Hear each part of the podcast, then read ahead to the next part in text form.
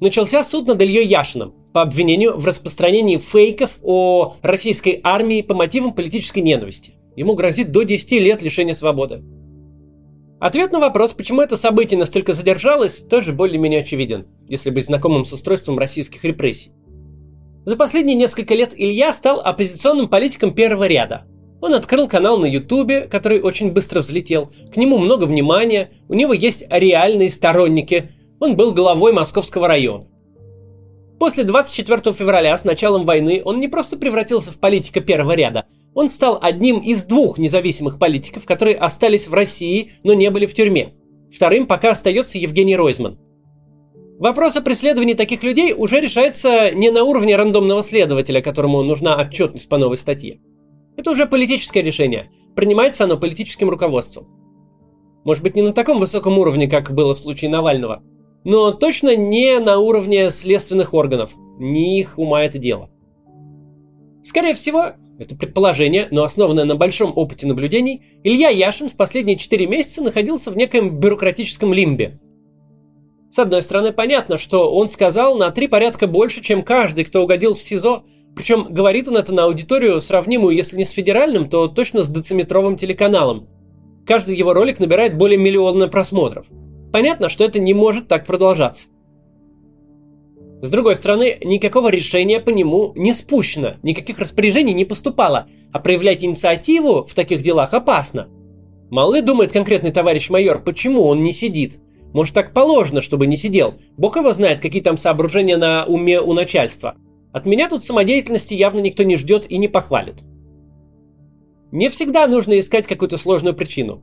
Иногда, особенно в закрытых режимах, где закон ничего не значит, даже в шутку, и совсем не только с репрессиями, что-то происходит или не происходит просто потому, что решение по пирамиде ушло на самый верхний уровень, а уровню этому не до того.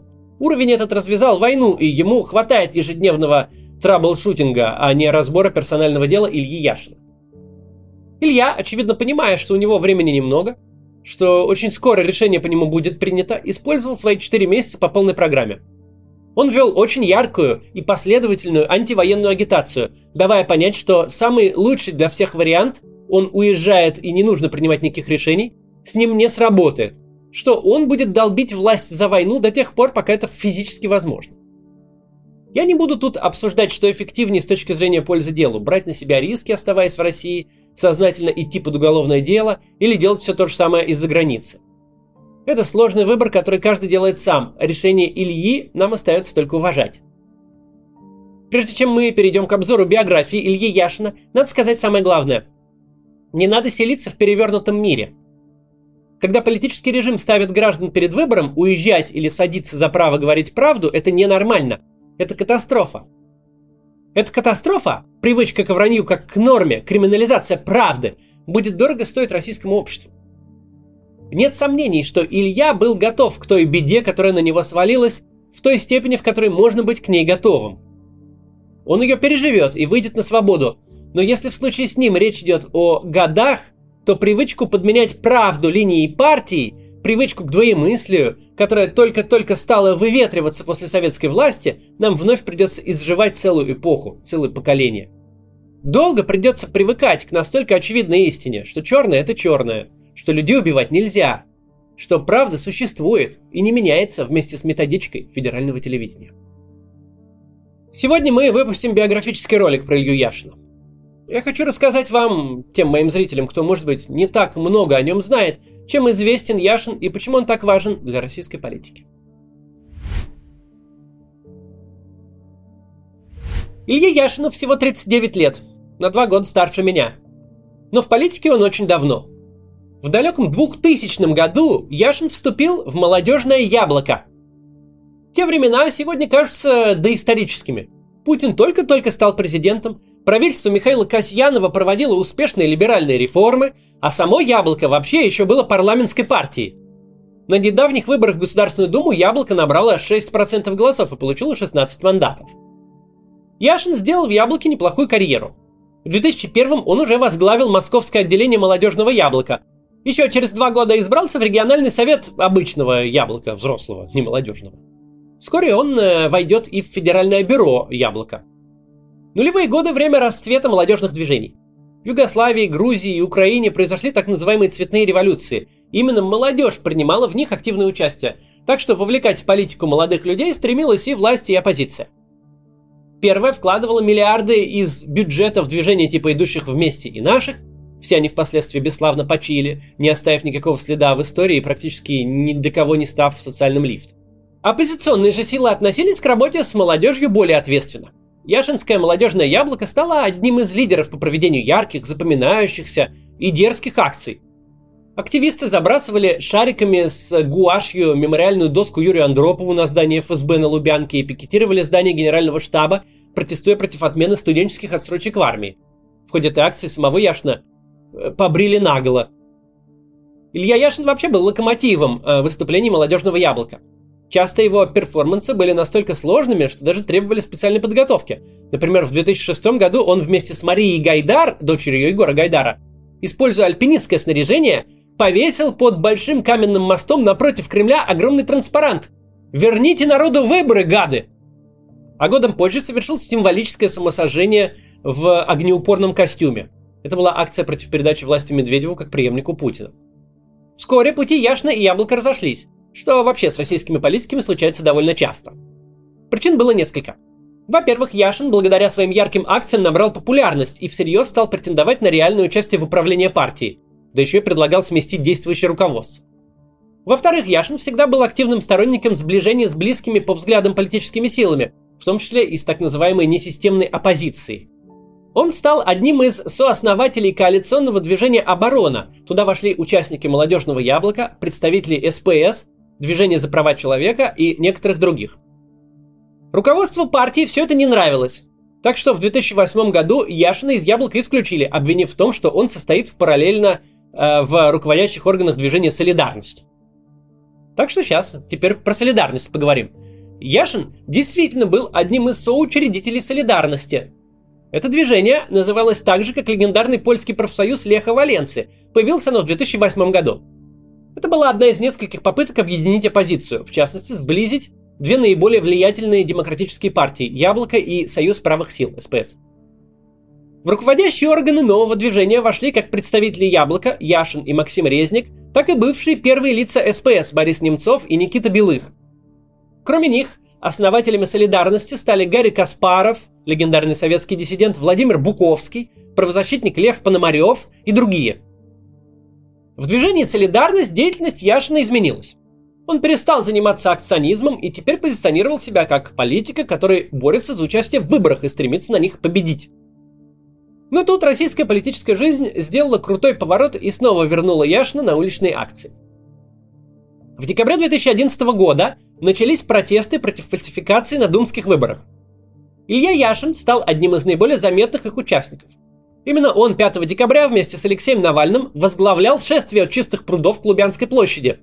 Яшина и Навального тогда задержали и отправили под арест на 15 суток. Мера абсолютно привычная сегодня, но в ту пору она была диковинным совершенно событием. Оба политика из-за этого пропустили знаменитый митинг на Болотной площади 10 декабря. Следующей весной Яшин был одной из наиболее заметных фигур протеста. Владимир Путин вернулся в президентское кресло. Гайки начали постепенно закручиваться, но пока еще можно было проводить уличные акции.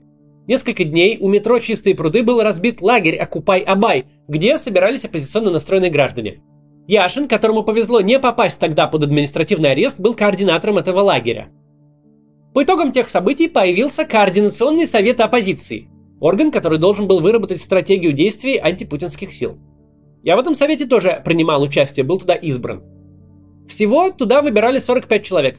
Илья Яшин занял на выборах пятое место, уступив только Навальному, Дмитрию Быкову, Гарри Каспарову и Ксении Собчак. Я тогда занял 26 место, а проходили 30. Другая попытка объединить оппозицию происходила при непосредственном участии Ильи Яшина на базе коалиции «За Россию без произвола и коррупции». Позже на ее основе вырастет Партия Народной Свободы, сокращенно Парнас. В коалицию с таким названием вошли четыре движения. Солидарность, Российский Народно-Демократический Союз Михаила Касьянова, Республиканская партия Владимира Рыжкова и Движение Демократический выбор Владимира Милова. Планировалось также участие Гарри Каспарова, но в итоге он к Парнасу не присоединился. Была такая довольно широкая демократическая коалиция. Яшин в Парнасе стал заместителем председателя и играл довольно важную роль. Он был, пожалуй, главным сторонником взаимодействия партии с другими политиками демократического фланга и прежде всего со своим старым другом и соратником Алексеем Навальным. В итоге, в том числе благодаря Яшину, именно Парнас выдвинул в 2013 году Навального на выборах мэра Москвы, где тот лишь чуть-чуть не добрал голосов, чтобы отправить Собянина на второй тур. Но затем многообещающая коалиция, к сожалению, развалилась. Милов и Рыжков при разных обстоятельствах ушли из Парнаса, а Бориса Немцова в феврале 2015 года убили на Большом Москворецком мосту. Смерть Немцова, многолетнего политического партнера и друга Ильи Яшина, сильно повлияла на него. Это признает и он сам, и его знакомые. Илья продолжил незаконченные дела Немцова, опубликовал доклад «Путин. Война» про события на востоке Украины – а также еще один доклад в этом же формате «Угроза национальной безопасности» про деятельность Рамзана Кадырова. Это был очень смелый поступок. Борис Немцов, как мы помним, был одной из главных фигур российской политики на протяжении многих лет. Губернатор, вице-премьер, лидер парламентской партии. Но времена изменились, и баллотироваться на серьезные должности ему фактически стало нельзя. Тогда Немцов попытался найти себе другое применение и избрался депутатом Ярославской областной думы – Яшин, по примеру друга, тоже искал место, где он сможет получить поддержку избирателей. В 2015 году Яшин возглавил список Парнаса на выборах в законодательное собрание Костромской области, но пройти не удалось. Перед думскими выборами в 2016 году произошел конфликт между Парнасом и Алексеем Навальным, и в итоге партия провалилась на выборах при сложных обстоятельствах. После этого Яшин партию покинул. Но годом спустя на муниципальных выборах в Москве Яшин вместе со своей командой «Солидарности» получил 7 из 10 мест в Красносельском округе. Самого Яшина депутаты избрали главой Красносельского района Москвы. Для него это было первой выбранной должностью в жизни. Понятно, что позиция муниципального депутата и даже кресло председателя совета – должность, не соответствующая яшинскому потенциалу. Амбиции у Яшина всегда были более серьезные – он планировал участвовать в выборах в Мосгордуму в 2019, но тогда и его самого, и многих других оппозиционных кандидатов не допустили, придравшись к собранным подписям. Все это привело к крупнейшим со времен Болотной площади протестам, и Илья Яшин снова стал одним из самых заметных участников. Тогда Яшин поставил своеобразный рекорд. Ему давали административный арест пять раз подряд, каждый раз задерживая прямо на выходе из спецприемника. Он провел тогда за решеткой 50 суток. Ситуация в стране вообще стала меняться стремительно. Если в 2017 году режим еще мог допустить присутствие Яшина во главе одного из московских районов, то потом это стало невозможным.